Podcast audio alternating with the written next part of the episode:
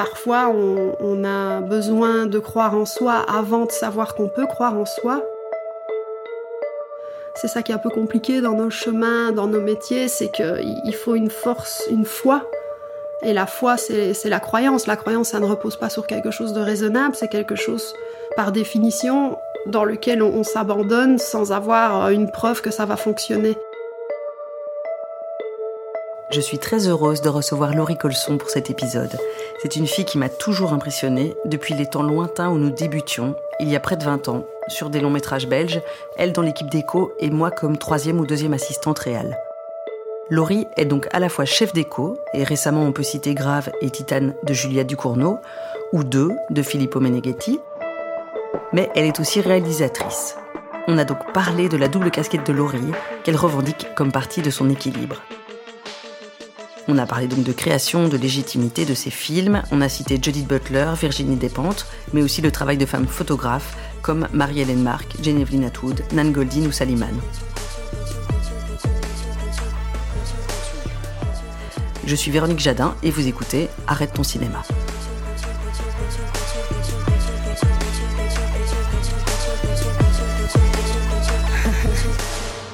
Laurie, j'ai découvert que toi, c'est la photo euh, aux Beaux-Arts de Liège que tu avais fait comme voilà. étude. Moi, j'ai étudié la photographie et l'intitulé de, mes cours, c'était euh, Recherche photographique sur un support artistique.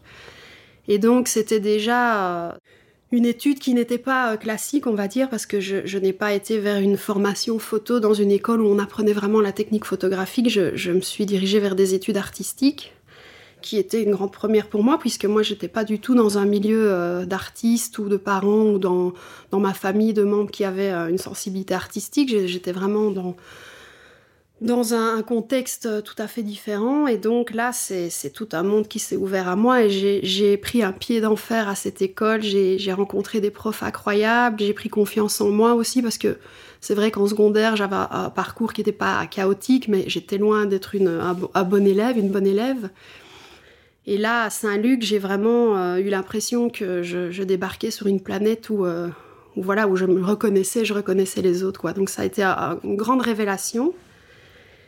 Et donc, euh, après ces études, à la dernière année, j'avais une prof, Christine Plénus, qui était la compagne de Jean-Pierre Dardenne, avec qui j'avais beaucoup d'atomes crochus, et je lui expliquais que que, mon rapport à l'image, euh, qui était très fort et, qui m'épanouissait beaucoup, était un petit peu parfois contrarié parce que je manquais de, cet aspect de, l'espace-temps. Et que je pensais que j'avais vraiment envie d'aller vers un langage euh, cinématographique, en fait, où il y a le mouvement et où il y a la notion de temporalité. du coup, elle m'a gentiment euh, introduite sur le plateau de Rosetta à l'époque ce qui était assez difficile parce que les, frères sont, sont, des gens qui gardent un plateau très fermé. Donc j'ai eu la chance d'assister à une journée de, de, tournage avec eux. Et puis, euh, et puis après, les, les choses se sont enchaînées dans ma jeune vie. J'ai décidé de faire, des, de faire euh, une formation dans une école de cinéma. Et puis finalement, j'ai pas fait les examens d'entrée, j'ai voyagé. Et puis je suis quand même rentrée sur des plateaux de cinéma. Mais, mais voilà, mon parcours a, débuté. Euh, euh, tout en bas de l'échelle, comme on dit, c'est-à-dire que j'ai vraiment appris le métier euh, euh, d'abord en régie et puis en poste de stagiaire très rapidement en déco. Et, là, j'ai trouvé mon truc avec le, staff déco, où j'avais vraiment la, possibilité d'être dans, quelque chose de très très créatif et très visuel, évidemment. Et puis, alternativement, bah, j'ai commencé aussi, quand je ne tournais pas sur des films, à, essayer de me former avec des, stages d'écriture de scénario. Euh, voilà, j'ai fait, deux, trois choses comme ça. J'ai commencé à écrire mes projets euh, de court-métrage. Là, j'étais plutôt dans une veine expérimentale parce que c'était un univers qui, à cette époque-là, était très fort chez moi, et puis parce qu'aussi j'étais autodidacte, donc je pense qu'il y a eu une logique là-dedans. J'étais pas du tout dans une écriture académique. Donc j'étais dans, dans, une, dans une recherche vraiment, euh, et donc plutôt expérimentale. Et, puis, euh, puis j'ai commencé à, à, travailler sur les plateaux et, à construire mes projets. Et je suis toujours dans cette, euh, cette dynamique-là aujourd'hui. Voilà. Donc dans ces, ces doubles casquettes en permanence, donc l'équipe d'écho, c'est l'endroit où tu te sens bien quand tu travailles pour les autres. Et tu as vraiment travaillé sur euh, énormément de, films, hein. donc euh, plusieurs films de Benoît Mariage, de Stéphanie Bersky, euh, un Johannes Farr, tout type de, budget aussi. La, grande collaboration, j'ai l'impression que c'est les deux films de Julia Ducournau. C'est marrant parce que en regardant tes courts métrages, j'ai flashé sur le fait que la fin de, de Phagocyte, c'était un plan complètement. Enfin, il y a vraiment une communauté de, de références et d'esprit avec Julia Ducournau, c'était voilà, en découvrant ça, j'étais euh, assez sciée. Ben, c'est vrai qu'avec Julia Ducournau, euh, bon, effectivement, j'ai collaboré avec des gens euh, passionnants et, et, très intéressants, tous dans leurs projets respectifs. Mais, mais c'est vrai qu'avec Julia, il y a eu une sorte de coup de foudre, une évidence. En fait, Cassandre de chez Fracas m'a appelé un jour, c'était le dernier jour du montage image de mon film Gourou, donc de, du documentaire que j'ai réalisé. Et euh, elle m'a appelé en me disant euh, J'ai un film pour toi, c'est avec des jeunes filles euh, cannibales. Parce que, évidemment, Cassandre connaissait un peu mon univers personnel à, l'époque. Donc, j'ai rencontré Julia. Ça devait être un casting. Je pense qu'elle devait rencontrer plusieurs personnes, mais on a, on a vraiment on a eu une conversation à bâton rompu. Euh, je pense qu'on a très peu d'ailleurs parlé du film, euh, du projet sur lequel, enfin, sur de grave. On a surtout parlé de nos, de nos influences, d'où on venait, de, ce qui nous animait. Et ce qui était très drôle, c'est qu'on avait toutes les deux réalisé un film qui s'appelle La Belle et la Bête, un court métrage chacune qui parlait de la transidentité. Donc ça, c'était très, c'était très, voilà, très, très anecdotique et très drôle. Mais, mais voilà, il y a une sorte d'évidence avec elle parce que au-delà du fait que c'est quelqu'un d'incroyablement talentueux et qui m'a énormément appris et qui pousse les gens à aller au-delà d'eux-mêmes, euh, euh, voilà, je pourrais en parler des heures parce que c'est une femme brillante et, humainement incroyable. Au-delà de ça, il y avait de toute façon une affinité par rapport à son propos. Je veux dire, ce qui, ce qui hante euh, grave et ce qui hante titane sont des choses qui, moi, me hantent aussi depuis toujours voilà, d'une façon très différente euh, dans, mes, dans mes projets, la monstruosité, qui sont les monstres, les limites de l'identité, euh, le, voilà, le trouble de toutes ces notions est quelque chose qui, qui me parlait beaucoup. Et c'est vrai que ça, ça a été un grand bonheur. Et, puis, euh, et puis aussi parce que voilà, c'est quelqu'un qui challenge tellement les gens qu'on se sent chaque fois plus grand, plus beau, plus fort après avoir bossé avec elle, ça c'est fou quoi. Et c'est ça qui est formidable avec les auteurs, les autrices, c'est que en déco, aujourd'hui, quand, je fais mon travail de chef déco, ce qui me, plaît, c'est que je suis déjà, je suis dédiée au projet de quelqu'un d'autre, donc j'essaie d'être les yeux et les mains de cette personne, donc je communique énormément avec cette personne, mais très très vite dans la genèse du projet. Moi, je suis quelqu'un qui arrive très tôt, donc euh, dans, les projets, euh, avant les repérages en général, et puis euh, je me nourris beaucoup de, de l'avant, le moment où le réalisateur n'est pas encore dans le stress du, du tournage, etc. Donc c'est une relation très privilégiée parce que je, pense que hum, je peux vraiment euh, parfois toucher euh, cette grâce artistique et, créative que les, que les auteurs ont en eux et, essayer de l'interpréter.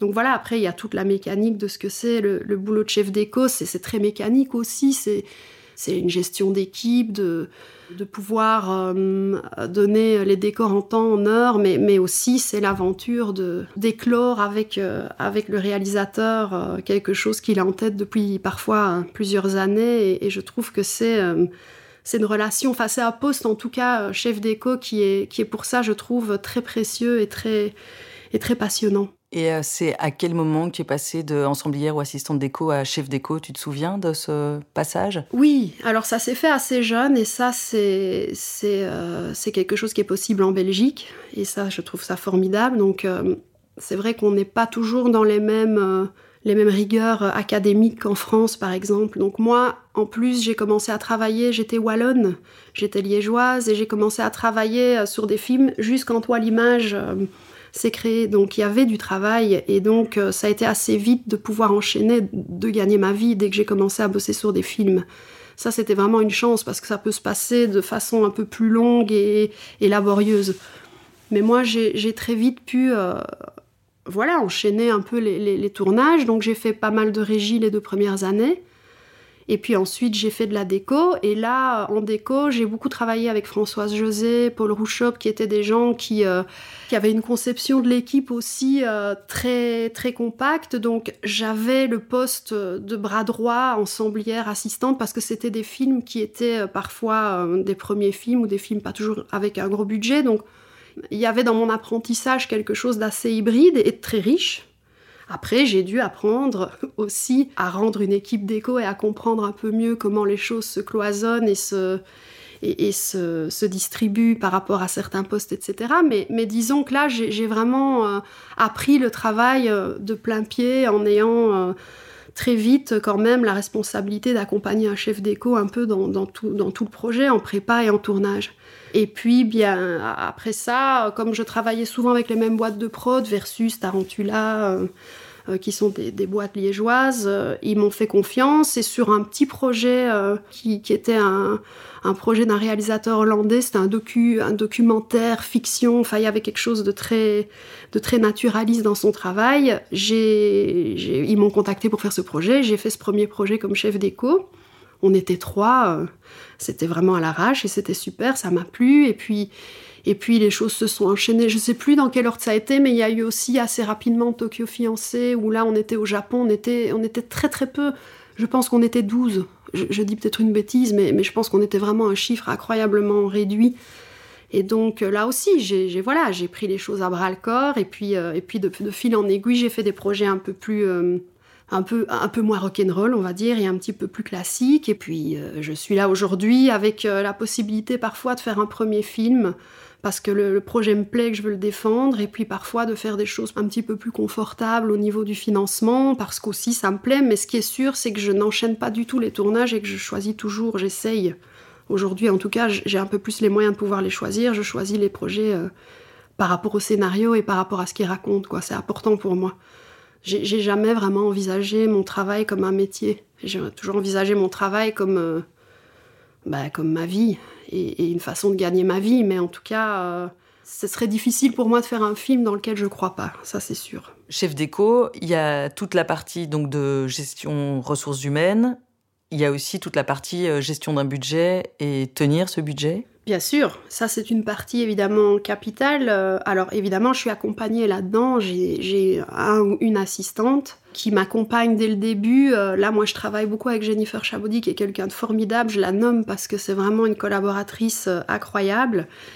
Et d'ailleurs, avec mon ensemblière Axel Le Dauphin et Jennifer, on, on est presque un trinôme en fait. Là, je vais partir sur un, prochain projet à Marseille et euh, voilà, je les emmène avec moi parce que je sais qu'on a une, façon de travailler qui est, qui est vraiment extrêmement fluide et, efficace. Et c'est vrai que le budget, c'est une partie euh, primordiale parce que c'est une responsabilité à un moment donné. On est face à des dilemmes parfois entre un budget qui nous est alloué et qu'on a déterminé avec une production et un dire de prod, ça c'est un travail qui se fait très tôt en pré-prépa en général, et puis le fait de le tenir. Mais dans le fait de le tenir, il y a aussi toute la prépa qui s'amorce avec des repérages, avec des demandes, des envies d'un réalisateur qui est quand même le, ou la réalisatrice, euh, c'est quand même la personne pour qui je travaille, à mon sens, même si je suis engagée par une production, pour moi, c'est le réel que je, suis. Mais je dois aussi, à un moment donné, une fois que j'ai validé un budget, je dois euh, pouvoir euh, tenir ce budget malgré les nouvelles demandes éventuelles. Donc c'est vrai que c'est parfois une, façon de devoir faire des compromis, mais dans les compromis, il y a toujours évidemment cette opportunité de, de, trouver des solutions artistiques. Et puis voilà, c'est c'est toujours la même chose. Artistiquement, quand on a des, limites et des compromis, c'est là qu'on trouve euh, des trouvailles et des choses intéressantes à développer. S'il y avait toujours, je pense... Euh, en fait, pour le dire plus clairement, moi, c'est pas forcément les, gros budgets, les grosses machines qui m'intéressent parce que c'est pas que j'aime galérer avec des budgets, mais je trouve ça tellement riche et tellement intéressant de devoir parfois trouver des solutions que, ça amène aussi sur des terrains qu'on n'avait pas imaginés, parce qu'on est obligé de se pousser plus loin, et pas que moi, hein. c'est des discussions que j'ai avec le réalisateur, le chef-op, euh, euh, d'autres staffs, pour pouvoir justement amener le, film à un endroit où, je peux le tenir avec le budget qu'on m'a alloué et, où je peux toujours pousser l'exigence artistique le plus loin possible. Et ça, c'est aussi un exercice euh, très, intéressant. Mais en tout cas, dans, le maniement des chiffres, après, mon assistante, euh, elle, euh, voilà, elle, elle, me rappelle à l'ordre parfois. Elle me dit, bah ça, non, il faut, faut le faire autrement. Enfin voilà, c'est un travail d'équipe. C'est une petite production. Dans la production, on fait la déco. Hein. C'est vraiment oui, une crew à part et qui, à un moment donné, euh, gère aussi les choses en, parallèle à la production du film en général. Tu as des exemples concrets de solutions euh, créatives que tu as pu proposer à, un réal En tout cas, je sais que voilà, sur un film comme Titane qui a eu un certain financement et qui pourrait au premier regard apparaître comme un film financé, quand on additionné toutes les ambitions, enfin je veux dire dans Titane, mais comme dans Grave d'ailleurs, il n'y a pas une séquence où les choses se passent normalement. Pas une. Donc ça veut dire qu'à chaque séquence, il y a du challenge, il y a euh, des solutions, des complications, et c'est vrai que finalement le film, malgré son financement, était difficile euh, à chaque poste à manier. Et euh, oui, il a, fallu, il a fallu parfois faire des réunions avec Julia, la première assistante de Julia, Claire Corbetta, avec les effets spéciaux, faire des lectures spécifiques par rapport à certaines scènes pour qu'on puisse amener la scène là où Julia, qui ne lâche jamais rien, et c'est là toute sa force, puisse euh, avec nous euh, trouver comment aboutir son découpage et ses, envies. Mais, c'est à, peu près à chaque projet comme ça. Et, les compromis, bah, c'est par exemple sur des constructions où il faut faire les cloisons amovibles sur chaque pan de mur parce qu'il y a des, des travelling qui passent à travers le décor, des choses comme ça. Bah, c'est de quand même décider, bon, bah, on va un peu mieux découper la scène, on va savoir s'il faut vraiment décloisonner toutes les cloisons. C'est des choses un peu triviales parfois, mais qui, qui sont euh, dans l'absolu. Après, oui, il y a des il y a des grandes lignes aussi au début d'un film qui peuvent se, dessiner sur euh, des, raisons d'économie, mais, mais, qui sont des grandes lignes euh, et qui deviennent des partis pris en fait. Ça, c'est sur des films plus, plus radicaux et plus fragiles, mais, mais ça, ça, reste, ça doit toujours rester une force. Moi, je pense que je ne peux, je ne peux pas envisager mon travail avec l'idée de, de rendre une difficulté, euh, de rendre à une difficulté quelque chose de, de moins ambitieux que ce que, que ce qu'on peut avoir en tête au départ. Donc euh, c'est ça aussi le, challenge. Ça, à un moment donné, ça n'a plus grand-chose à voir avec de la déco d'ailleurs. C'est, c'est plutôt de la, de la conception et de l'accompagnement dans l'histoire, euh, de l'accompagnement narratif pur. Par exemple, en, exemple concret de cette vie de chef d'éco, tu lis dans Titane euh, la séquence où euh, Titane se doit se casser le nez. Comment, comment est-ce que tu fais?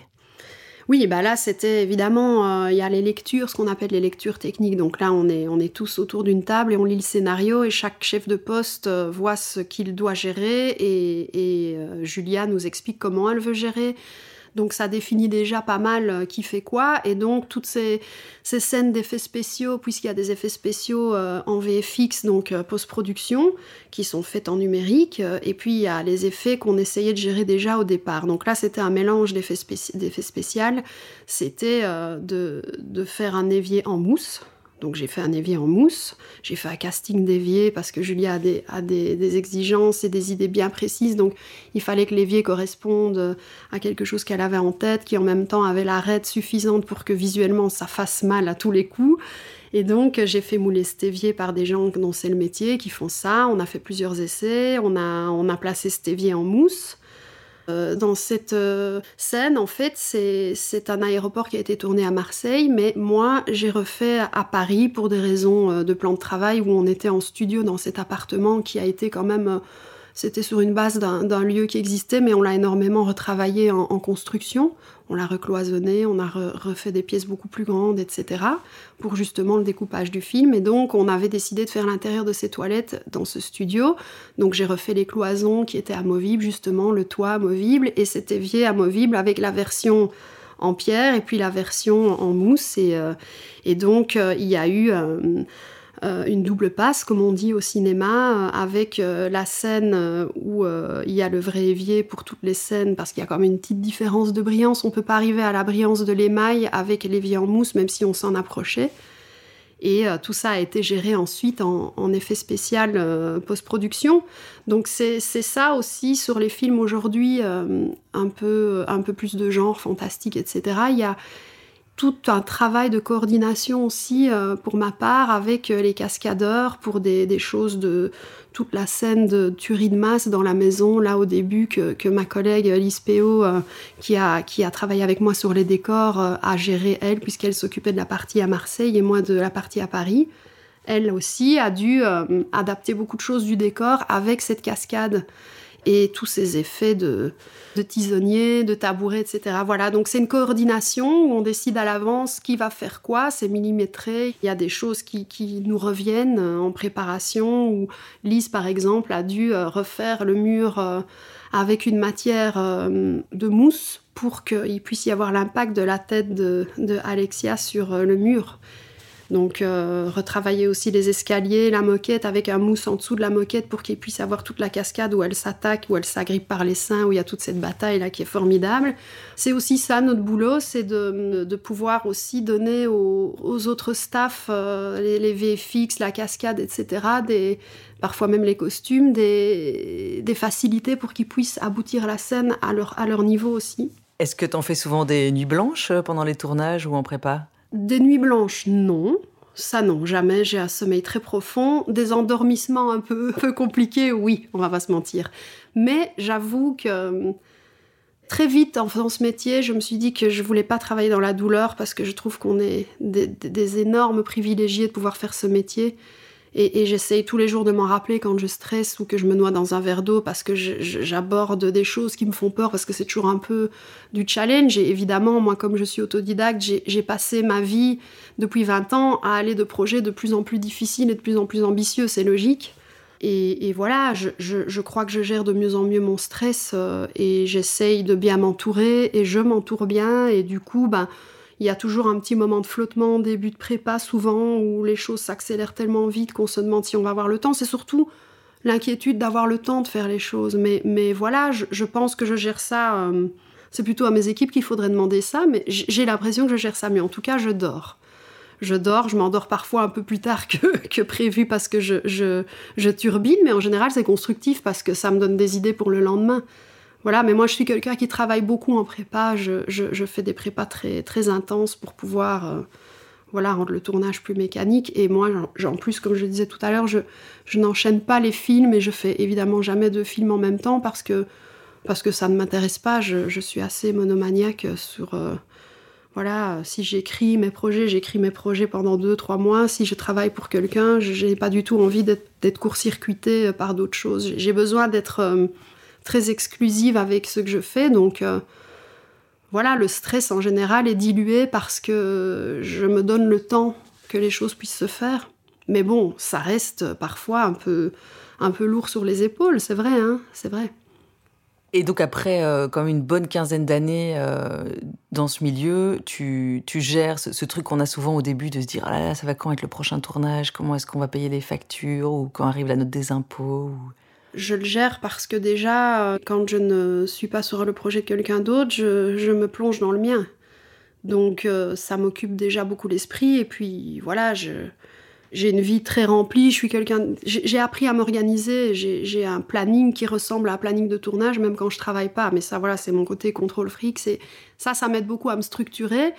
Et puis bah, le travail, euh, il y a eu des périodes où je le vivais beaucoup moins bien quand j'étais plus jeune parce qu'il y avait aussi euh, des salaires différents et une réalité alimentaire euh, différente. Mais, mais aujourd'hui, j'arrive à trouver un équilibre. Je pense que je fais un ou deux projets par an et que je travaille à peu près la moitié de l'année. Donc le reste, je, me démerde pour vivre différemment, être un peu plus dans une économie et surtout, surtout travailler sur mes projets. Donc je n'en souffre pas. Je pense que J'en ai souffert plus jeune, les dix premières années, j'avais peur, j'avais peur de ne pas pouvoir continuer à faire ce métier. Je me cherchais, en plus j'étais dans une période de vie où je me cherchais beaucoup. Et là, je dis pas que je me suis trouvée, mais c'est un peu plus en équilibre. Mais c'est vrai que moi, quand j'ai fait mon coming out à, 19 ans, euh, je l'ai fait parce qu'évidemment, euh, j'étais habitée par quelque chose que je ne pouvais pas réprimer, mais c'est aussi parce que je crois que j'ai choisi. J'ai choisi une vie différente. Je ne voulais pas m'inscrire dans ce que je voyais qu'on me proposait. Alors après, je dis pas que le schéma euh, hétéro est toujours normé et, n'est pas intéressant, mais il n'y avait pas que la. Chez moi, il n'y a pas eu que la, la notion de ah c'est c'est pas un choix, je suis comme ça, je ne peux pas. Voilà, moi, il y avait aussi. je pense à, à la fin de l'adolescence une, énorme conscience que ça allait pas marcher dans ce terrain-là, qu'il fallait que je puisse euh, me développer euh, en dehors, en dehors de, cette page. Et la marge, elle n'est pas euh, en dehors de la page, elle est dans la page. Mais, mais je sentais que c'était, voilà, c'était pour moi une place qui allait, qui allait être beaucoup plus cohérente avec ce, que, ce qui m'habitait. Parce que moi, c'est mon identité. J'ai plein de choses qui me définissent et puis plein de choses qui ne me définissent pas. Et puis tout ça change. Mais le fait que je sois une femme artiste lesbienne, c'est extrêmement important, oui. C'est mon rapport au monde aussi, aux autres. Hein. J'ai été frappée en, regardant donc sur ton site, hein, je, mettrai euh, en lien euh, loricolson.be, on peut voir euh, quasiment tous tes courts-métrages et le long documentaire Gourou dont on va parler, j'étais frappée en me disant mais c'est vrai comme réalisatrice du fait que ta réalité économique ne dépend pas que de ce que tu ferais comme réalisatrice. En fait, tu peux avoir une liberté complète que moi, par exemple, qui, suis réalisatrice à plein temps, je peux pas me permettre, évidemment. Et donc, je me suis dit, oui, il y a une belle liberté là, en fait. C'est clair, c'est un, incroyable équilibre et je l'avais pas du tout euh, prévu. Ça s'est construit comme ça dans ma vie. Mais je vois autour de moi des, auteurs, réalisateurs qui parfois sont dans des affres euh, plus compliquées euh, moralement, psychologiquement, financièrement, parce que voilà, leur vie est dédiée complètement à ce travail d'auteur-réalisation. Moi, j'ai effectivement un échappatoire déjà parce que il y a des, temps où je ne suis pas dans mon esprit et dans mes projets qui sont parfois un peu intenses. Puis euh, je suis dans, l'esprit de quelqu'un d'autre, donc ça me donne beaucoup aussi de, repos de moi-même. Et puis euh, effectivement, tu as raison, ça, me donne une, possibilité financière euh, d'autoproduire pratiquement les premiers projets que j'ai faits, je les ai presque autoproduits. Ensuite, Tarantula a, produit certains des projets avec moi et, on avait un petit financement par rapport à, ce que ça demandait. Et puis il y a eu Gourou, une famille Jra, qui a été un film que j'ai construit avec Axel Le Dauphin, qui l'a co-réalisé avec moi et qui a toujours fait partie de l'aventure depuis les repérages.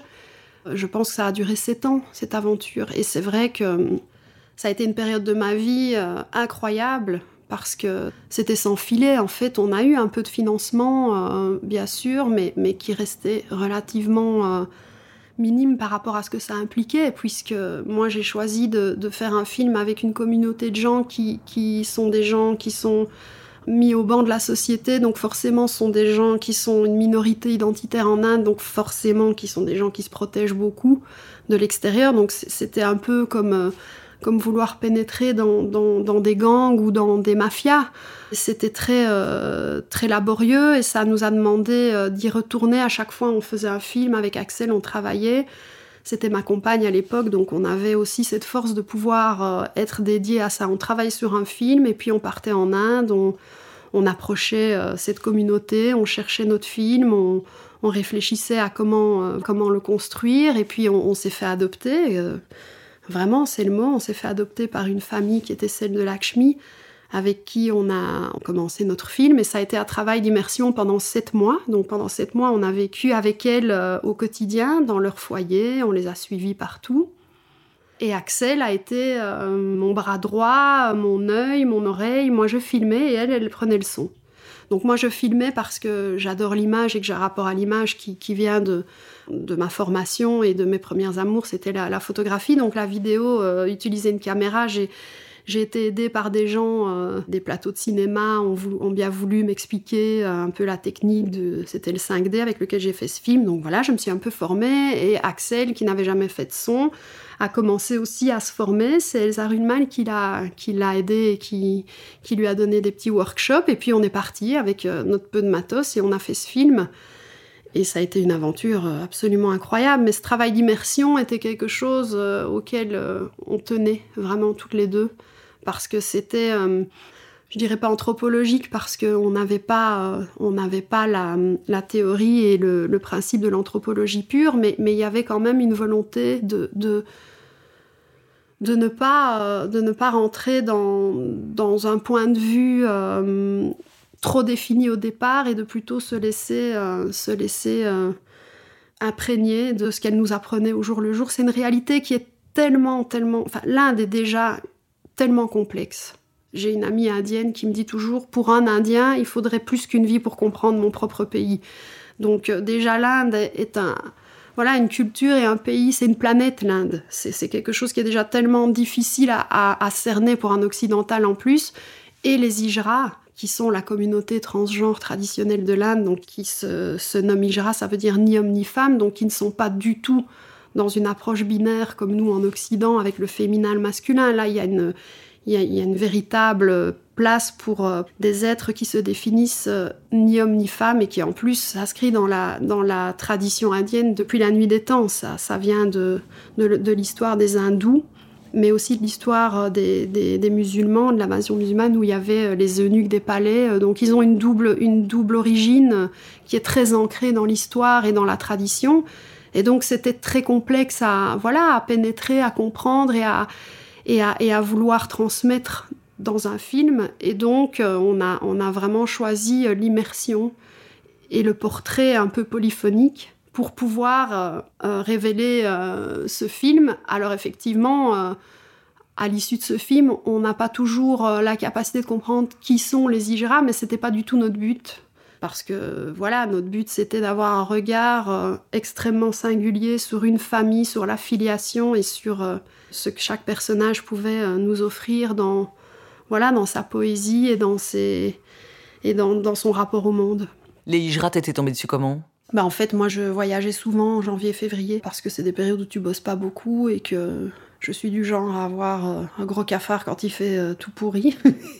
du coup, j'avais pris l'habitude de faire un, chouette voyage et j'allais en Inde et puis je venais de terminer La Belle et la Bête et puis je croise des Hijras dans le train qui me bénissent.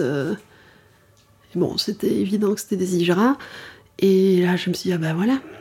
Et alors, j'ai commencé à me renseigner et, euh, j'ai vu que c'était un, terrain très peu exploré. Il y avait très peu de choses écrites sur elle. Enfin, c'était fou. Il y, a, vraiment peu, peu, peu d'accessibilité à des écrits ou à une histoire des Ijras. Et donc, je me suis. Euh, je me suis lancée là-dedans progressivement, euh, j'en ai approché, j'ai eu très vite une histoire d'amitié avec une d'entre elles qui m'a amené, voilà, mais je voulais aussi que ce soit des, une communauté euh, qui était encore très euh, en dehors des grandes villes où, euh, où tu sais, le, côté transgenre occidental était très prégnant. Moi, je voulais avoir accès à, à, une communauté de gens qui étaient toujours dans la tradition, qui n'étaient pas hormonés, qui étaient complètement castrés et tout, qui faisaient le travail traditionnel et tout. C'est pas évident parce que c'est en train de changer à une vitesse VV prime. Franchement, honnêtement, je pense que le film qu'on a fait et les gens qu'on a filmés, dans dix ans, ça n'existe plus ces Ijralins. C'est terminé, tu vois parce que j'ai des heures de rush. Euh, enfin, il y, a un travail presque d'archives. Je me demande un jour si je devrais pas aussi euh, peut-être le transmettre euh, à des gens qui gardent des archives aussi de plus, tu vois, de, justement anthropologique, quoi. Ouais, ouais c'est génial d'avoir filmé quelque chose qui bientôt ouais, parce qu'on a, on a filmé énormément de les jamats, c'est les, les, les, séances où elles se, c'est les conseils où elle euh, décide de qui va être puni, qui va pas être puni, qui doit payer des dettes, qui doit, qui peut faire sa castration. Enfin, c'est des sortes de tribunaux et de conseils. Enfin, ça, j'en ai filmé avec des des, des, jeunes de 8 ans, parfois. Tout ça n'est pas dans le film, mais c'est des, des, archives de malades. Hein. Et tout ça dans la cambrousse, donc c'est des milieux qui vont très vite, à un moment donné aussi, avancer avec la marche du monde, où effectivement les Ijra aujourd'hui ont envie de, de faire plutôt une vaginoplastie que de se faire castrer euh, à la lame du couteau par une vieille euh, de leurs anciennes, ont envie d'avoir une reconstruction euh, mammaire, ont envie d'être hormonées pour ne pas se retrouver avec des problèmes d'ostéoporose, de fou, de surpoids. Enfin, évidemment qu'elles ont envie d'accéder aussi à autre chose que, leur histoire, mais, mais du coup elles disparaissent presque. En tout cas, elles se modifient. Parce que disparaître, c'est toujours un peu réactionnaire de dire ça, mais ça se transforme en fait leur communauté se transforme à une vitesse folle et, ça on le sentait déjà il y a presque dix ans maintenant que j'ai... Enfin non, je sais plus, non, non, j'exagère, il y a cinq ans que j'ai fait ce film. Tes cours sont très expérimentaux et très esthétisants et quand tu passes au long, tu passes au, documentaire, mais par contre on est vraiment sur toutes les questions... Euh, de genre, euh, c'est complètement cohérent, mais c'est deux facettes euh, différentes mais complémentaires. Oui, c'est vrai, c'est vrai, c'est quelque chose qui s'est fait naturellement. En fait, cette forme esthétique, c'est vrai que c'est quelque chose qui, qui, je pense, fait partie à peu près de tout, de, tout ce que j'ai fait parce que même si parfois je suis dans, des, registres de l'étrangeté, même quelque chose d'un peu cauchemardesque, je, je, crois que, que voilà, j'ai un rapport à, l'image et au visuel euh, assez, assez, pas lyrique, mais assez poétique, donc forcément, il y a une forme qui est importante. Après, choisir du documentaire, euh, alors qu'on a été euh, dans des registres de fiction, voire même expérimentale et, presque abstraite parfois, c'est vrai que c'est un, grand écart, mais, en même temps, je pense que, ce film déjà c'est pas c'est pas 52 minutes, c'est un long métrage et il a quelque chose de très formel et un petit peu d'abstrait aussi. Euh. C'est vrai que c'est une espèce de voyage parfois qui, n'est pas toujours dans, un, schéma narratif très classique. Et même si ça n'a rien à voir avec, euh, avec une forme expérimentale, je pense quand même que c'est un documentaire qui n'a pas, euh, pas forcément une, une forme et, un, et un, propos hyper réaliste le documentaire parfois peut, avoir quelque chose aussi euh, de, plus trouble. Oui, c'est très beau. La, la, fin du documentaire est hyper beau quand ils partent. On imagine vers la cérémonie. Euh, de castration. Oui. Voilà. Et j'ai trouvé aussi que c'était très beau de terminer par tous ces regards caméra de tous ces personnages un par un qui rend justement sur la, question euh, éthique du documentaire. Je trouvais que c'était vraiment bien résolu. Mais le portrait pour moi c'est au cœur de voilà c'est au cœur de ce qui m'anime que ce soit euh, au début quand j'ai commencé à faire de la photo c'était vraiment le portrait qui qui me plaisait c'était le cours de portrait euh, et, toute la tout ce qui tout ce qui se passe autour du portrait ensuite euh, c'est vrai que dans des histoires j'ai toujours envie d'aller vers du portrait d'une certaine manière et, autour de ce portrait et même en déco en fait. Moi je dis toujours aux réalisateurs avec qui je travaille au début quand on se rencontre sur des castings, des zooms, etc. Maintenant, moi je dis toujours moi je ne fais pas des décors, j'essaye de faire des personnages. Avec le réal, je crée des personnages. Ça n'a pour moi aucun intérêt de créer des décors.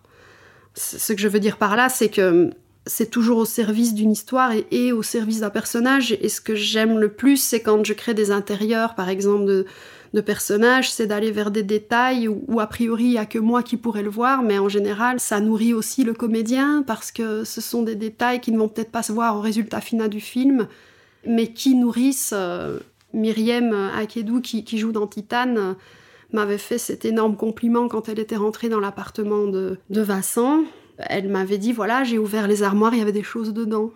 Et puis je regardais chaque élément et je voyais bien que ces éléments avaient été placés. Donc ça, c'est pour moi c'est le plus beau compliment quand j'ai un comédien ou un réal qui rentre dans un décor et qui me dit ah ben voilà on n'avait pas imaginé euh, ou parlé de ce genre de, détails mais, mais ça, ça contribue à mettre un, comédien ou un réalisateur dans, dans, ce que, dans ce que lui a voilà, déjà proposé au scénario et dans les scènes. Pour moi, c'est quelque chose que je dois apporter aussi et qui doit aller dans la direction euh, de, mon travail de décoratrice. Et c'est toujours cette notion de portrait en fait qui prime.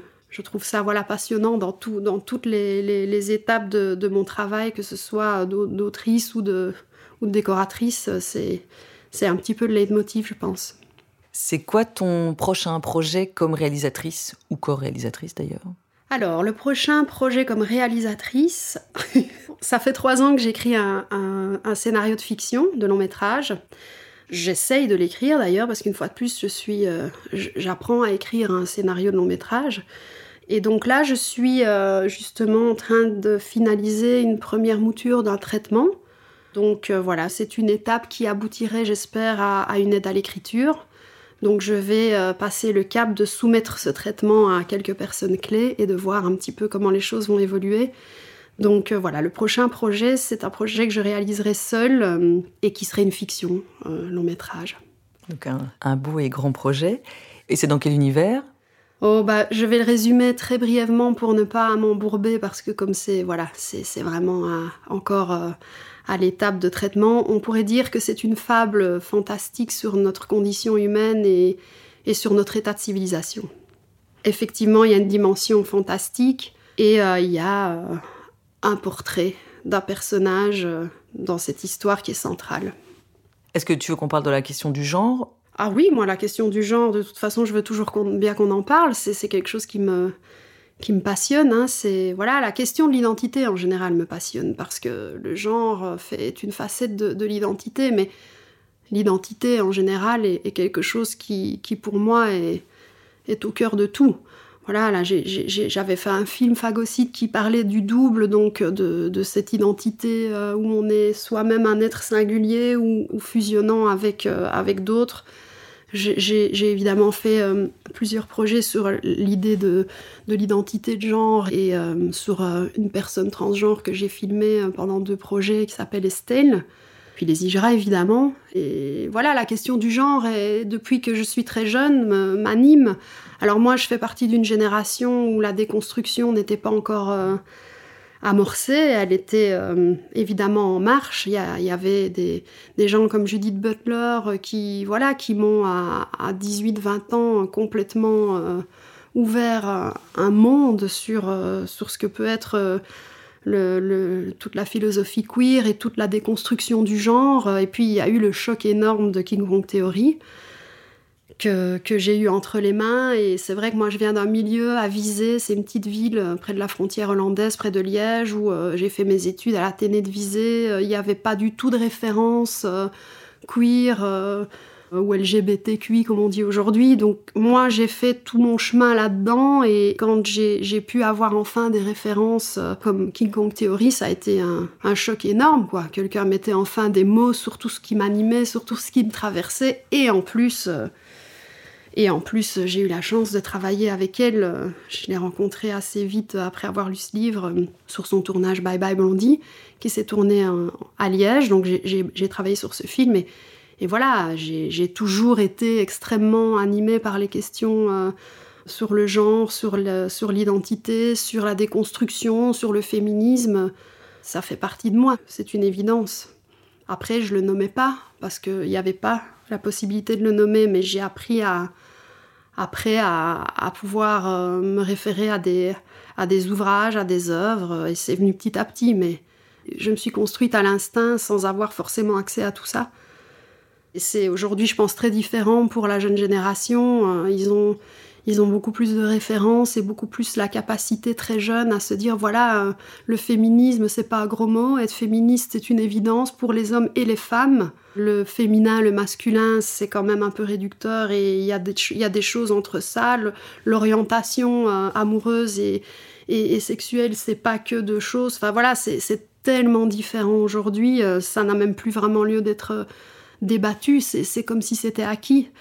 Et ça, c'est merveilleux, mais, mais c'est vrai que moi, je viens pas de là. Moi, je viens d'une époque juste avant. Et, et, euh, donc, euh, et donc, voilà, je crois que ça continuera toute ma vie à, à, m'interpeller, à me questionner. Ce corps et cette représentation corps, ce que ça raconte culturellement, comment est-ce qu'on est perçu quand on est une femme ou un homme dans notre société, dans nos milieux, à travers le monde, dans d'autres cultures. C'est, je trouve, euh, passionnant et, de toute façon implacable. Il faut, il faut à un moment donné, euh, euh, voilà, déconstruire toutes sortes de schémas qui nous enferment tous, tous autant que nous sommes, les hommes, les femmes, les, les gens normés, les gens queer. de toute façon, on a tous besoin à un moment donné de, de décloisonner tout ça. C'est pour le meilleur. Oui, c'est certainement pour le meilleur. Après, par exemple, dans les questions qui m'habitent, on va dire, c'est euh, quels films sont financés ou distribués ou sélectionnés et pourquoi. Et c'est vrai que, voilà, on voit un peu le. Il y a des films qui étaient cantonnés euh, au festival LGBT ou dans les festivals féministes et qui, qui passent pas la rampe. C'est en train de changer, mais en même temps, il y a des mouvements de résistance forts. Enfin, on le voit aussi. Oui, oui, ça, c'est un peu le, le piège, effectivement, de part et d'autre. D'ailleurs, même des même des, mouvements militants. Hein. Moi, je, me souviens, euh, avec Gourou, la chance qu'on a eue, c'est qu'on a aussi participé à pas mal de festivals sur enfin, anthropologiques. Ça, c'était vachement bien. Mais c'est de part et d'autre que les choses sont cloisonnées, parce que même dans les mouvements militants, euh, il y, a, des aberrations, euh, on le sait. Même chez les féministes, il y, des, y a des carcans. Il y a, il y a des, stigmatisations. Moi, je me souviens, à Paris, on faisait le crowdfunding pour euh, finaliser la post-prod et, il y a une espèce de, de, de, folle euh, qui nous est tombée dessus parce qu'on avait fait un film sur des transgenres et alors qu'on n'était euh, pas trans. Donc voilà, la question de la légitimité, elle est, elle est de toute façon partout.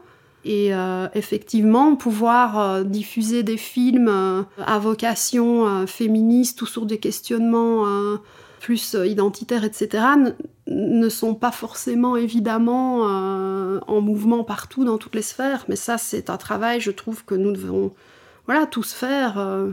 Non, non, bien sûr, et puis clairement chez les jeunes, ça... Ça bouge fort, oui. Ça bouge à toute vitesse, heureusement. Oui, oui, je, je, je suis, je suis fascinée quand je parle avec des, des, jeunes, des jeunes femmes. Je suis fascinée par leur discours, c'est merveilleux en fait, elles sont, elles sont hyper réveillées quoi avec tout ça. C'est génial. Oui, tout à fait, ça, change. Et ton prochain film euh, comme chef d'écho? Alors ça, c'est tout frais et je suis ravie parce que c'est un projet que je trouve magnifique. Donc c'est le, réalisateur Jean-Bernard Marlin qui avait euh, fait Sherazade. Voilà, c'était un film qui c'est une énorme claque. Moi, je l'ai vu, euh, j'avais vraiment, j'ai dû me relever plusieurs fois. J'étais affalée dans mon canapé et j'ai dû me relever plusieurs fois assise pour pour prendre ce que je recevais. Et donc, euh, je suis ravie, c'est, ça va être une, collaboration, j'espère, euh, incroyable. Et ce film, euh, comme Sherazade, s'inscrit dans la réalité du 13e à Marseille, mais il y aura toute une dynamique et une dimension fantastique donc j'imagine que c'est pour ça qu'on est venu vers moi. Je, commence à avoir un petit peu le label film de genre, euh, univers fantastique, ou alors euh, justement plus queer. Euh, mais ça me va, hein, c'est ma cam. Donc voilà, ça c'est le prochain projet. Je suis vraiment ravie. Et alors, donc maintenant, on ne t'embauche plus sur ton statut de Wallonne ou de coproduction belge. Maintenant, euh, tu as ce niveau de notoriété où on t'appelle pour ton ouais, travail. Faut pas exagérer, notoriété. Disons que c'est sûr que le fait d'avoir bossé sur Gravé Titane euh, a un certain rayonnement. Après, euh, il y a aussi d'autres très beaux films sur lesquels j'ai bossé. Je pense à deux de Filippo Menghetti, qui est, qui est un film très très beau. Il y a, y a plein d'autres projets, mais, mais voilà, le truc, c'est que on me contacte soit parce qu'effectivement je suis sur un territoire, maintenant je suis bruxelloise, hein, je ne suis plus wallonne, parce que ça s'incorpore à, une production où il faut une, une chef d'éco belge bruxelloise, ou alors effectivement c'est plus par rapport à mon pédigré, quoi. C'est parce que euh, ce sont des, films euh, peut-être plus plus out of the road. Et ça, c'est splendide, c'est chouette. Mais c'est récent, c'est vrai que c'est récent. Oui, après, c'est une, carrière, ça se construit. J'ai noté une phrase que j'ai trouvée hyper belle, qui est dite donc par euh, Estelle à la fin du court métrage. Donc Estelle, parce que tout ce que je peux souhaiter m'est offert et bien davantage. Et j'ai trouvé que cette phrase était juste magnifique. Vous l'aviez écrite ensemble Non, non, c'est Estelle. Estelle est un personnage euh, incroyable, totalement hors norme et, euh, c'est quelqu'un dont je pourrais parler des heures parce que c'est vraiment une personnalité euh, extrêmement complexe. Alors là, pour le coup, en termes de déconstruction, on n'est même plus. C'est une personne transgenre, mais on n'est même plus dans cette question-là. C'est quelqu'un qui, qui a habité et qui est connecté à des choses qui m'échappaient parfois. Euh, je l'ai rencontrée parce qu'elle vivait dans, dans, un château qui était accroché à une falaise et qui surplombe le, bassin euh, métallurgique. Donc c'est vraiment déjà comme image très très très fort. Elle vit dans ce château et, voilà, tout le texte qu'elle écrit dans, ce film Estelle, cette espèce de, petit objet euh, complètement hybride, ça c'est vraiment le film le plus hybride que j'ai fait, c'est elle qui a écrit... Euh, qui a écrit toutes ces paroles et, moi je la suivais simplement dans ce château, je déambulais avec elle. Elle a fait sa transformation dans ce château que son père avait racheté. Il était dans l'immobilier, c'était un château euh, qui n'était pas habité depuis longtemps. Et donc, elle, elle a demandé à son père pour vivre dans ce château et elle, y a vécu pendant des, mois. Et en même temps qu'elle faisait sa transformation, elle a redessiné à échelle, parce qu'elle était architecte à la base, elle a redessiné à échelle tout le château. Donc je trouvais que c'était déjà très allégorique. Et, puis, voilà, c'est avec elle, j'ai fait un autre film qui s'appelle La Belle et la Bête, toujours dans, ce décor de château. Et cette phrase, effectivement, est très belle parce que, parce que ce qu'elle, je pense, ce qu'elle évoque, c'est que c'est qu'il n'y a pas de limite, ni au corps, ni, ni à l'esprit, ni, ni, à ce qu'on désire de, notre existence et au sens qu'on veut y trouver. Il faut, il faut ouvrir tout ça et, le, décloisonner. Et ça a une dimension très mystique, hein, ce qu'elle dit là, mais parce qu'elle est très mystique. Mais je pense que c'est ça en fait, c'est que la limite en général est quelque chose qu'il faut toujours questionner et qu'il faut toujours euh, repositionner parce que ça ne va pas non plus qu'il n'y en ait jamais, mais c'est quelque chose qu'il faut repositionner en permanence toute sa vie par rapport à soi, par rapport aux autres. C'est tiré d'une de tes œuvres, mais je trouvais que ça faisait vraiment sens aussi sur, euh, bah, sur ton chemin en fait. En fait, oui, c'est vrai que à ma petite échelle, moi, je, je, pense que je vis la vie que je voulais, et c'est vrai que Parfois, on, a besoin de croire en soi avant de savoir qu'on peut croire en soi. C'est ça qui est un peu compliqué dans nos chemins, dans nos métiers, c'est qu'il faut une force, une foi. Et la foi, c'est la croyance. La croyance, ça ne repose pas sur quelque chose de raisonnable, c'est quelque chose, par définition, dans lequel on, s'abandonne sans avoir euh, une preuve que ça va fonctionner. Moi, j'ai la chance d'avoir eu des parents euh, qui m'ont énormément soutenue et, c'est vrai qu'eux ont tellement cru en moi sans toujours comprendre où j'allais. Et, ça, ça, ça n'a pas de prix, bien sûr. Ça m'a donné des ailes et, c'est vrai que j'ai toujours essayé de chercher un peu mon chemin et, de trouver ce qui m'animait, ce qui me passionnait. Et, il faut pour ça une dose de confiance en soi. Euh, un peu irraisonnable, mais, mais eux m'ont transmis ça et je les en remercie parce que c'est pas toujours évident. C'est ce truc où, euh, allez, on est dans des métiers de comparaison, justement, avec ces trucs de prix, de sélection, où on voudrait la place de quelqu'un d'autre ou une place au soleil. Et en fait, non, on veut juste la place où on est bien et on aura chacun notre propre définition de, de l'endroit où on peut se trouver, justement. Euh. Ben oui, et, moi, c'est sûr que je n'ai aucune légitimité dans rien. Mais c'est étonnant. Ça ça m'a posé des problèmes, je vais pas mentir, hein, mais ça m'a jamais empêché. Mais c'est vrai que je n'en ai pas de la légitimité. Je n'ai fait, j'ai fait des études de photographie, mais je veux dire, je n'ai pas fait d'études de cinéma, je n'ai pas fait d'études de, réalisation, j'ai aucune formation en déco, je n'ai pas de formation en écriture, et, ça a pu parfois me, questionner, mais je vois bien que ça ne me ferme pas des portes, c'est juste que je prends un chemin qui est à moi, et puis bah, quand il faut un peu forcer une porte, je le fais. Mais oui, la légitimité, c'est compliqué parfois, c'est embarrassant. Moi, je n'en avais pas, et j'ai essayé de, de quand même pousser mon chemin là où je voulais qu'il est. Après, euh, ça continua, j'espère, hein, à m'emmener dans des sphères où, où je découvre des choses de moi et où, où j'apprends. J'apprends avec les autres, j'observe et j'essaye de, de trouver ma place quoi, et d'être de, d'être adéquate. Tu en as déjà cité, mais pour clôturer, est-ce qu'il y a des, des œuvres ou des personnes euh, inspirantes que tu as envie de partager euh, avec moi? Alors, des œuvres et des personnes inspirantes, il y en a tellement.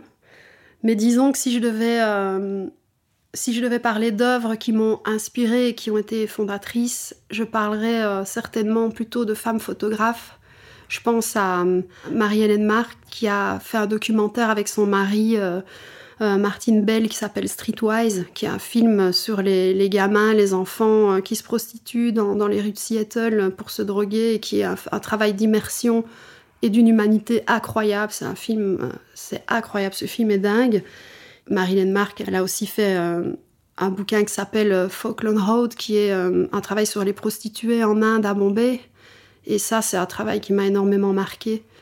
Parce qu'à l'époque, en plus, en termes d'immersion, là, il fallait quand même. fallait, c'était incroyable.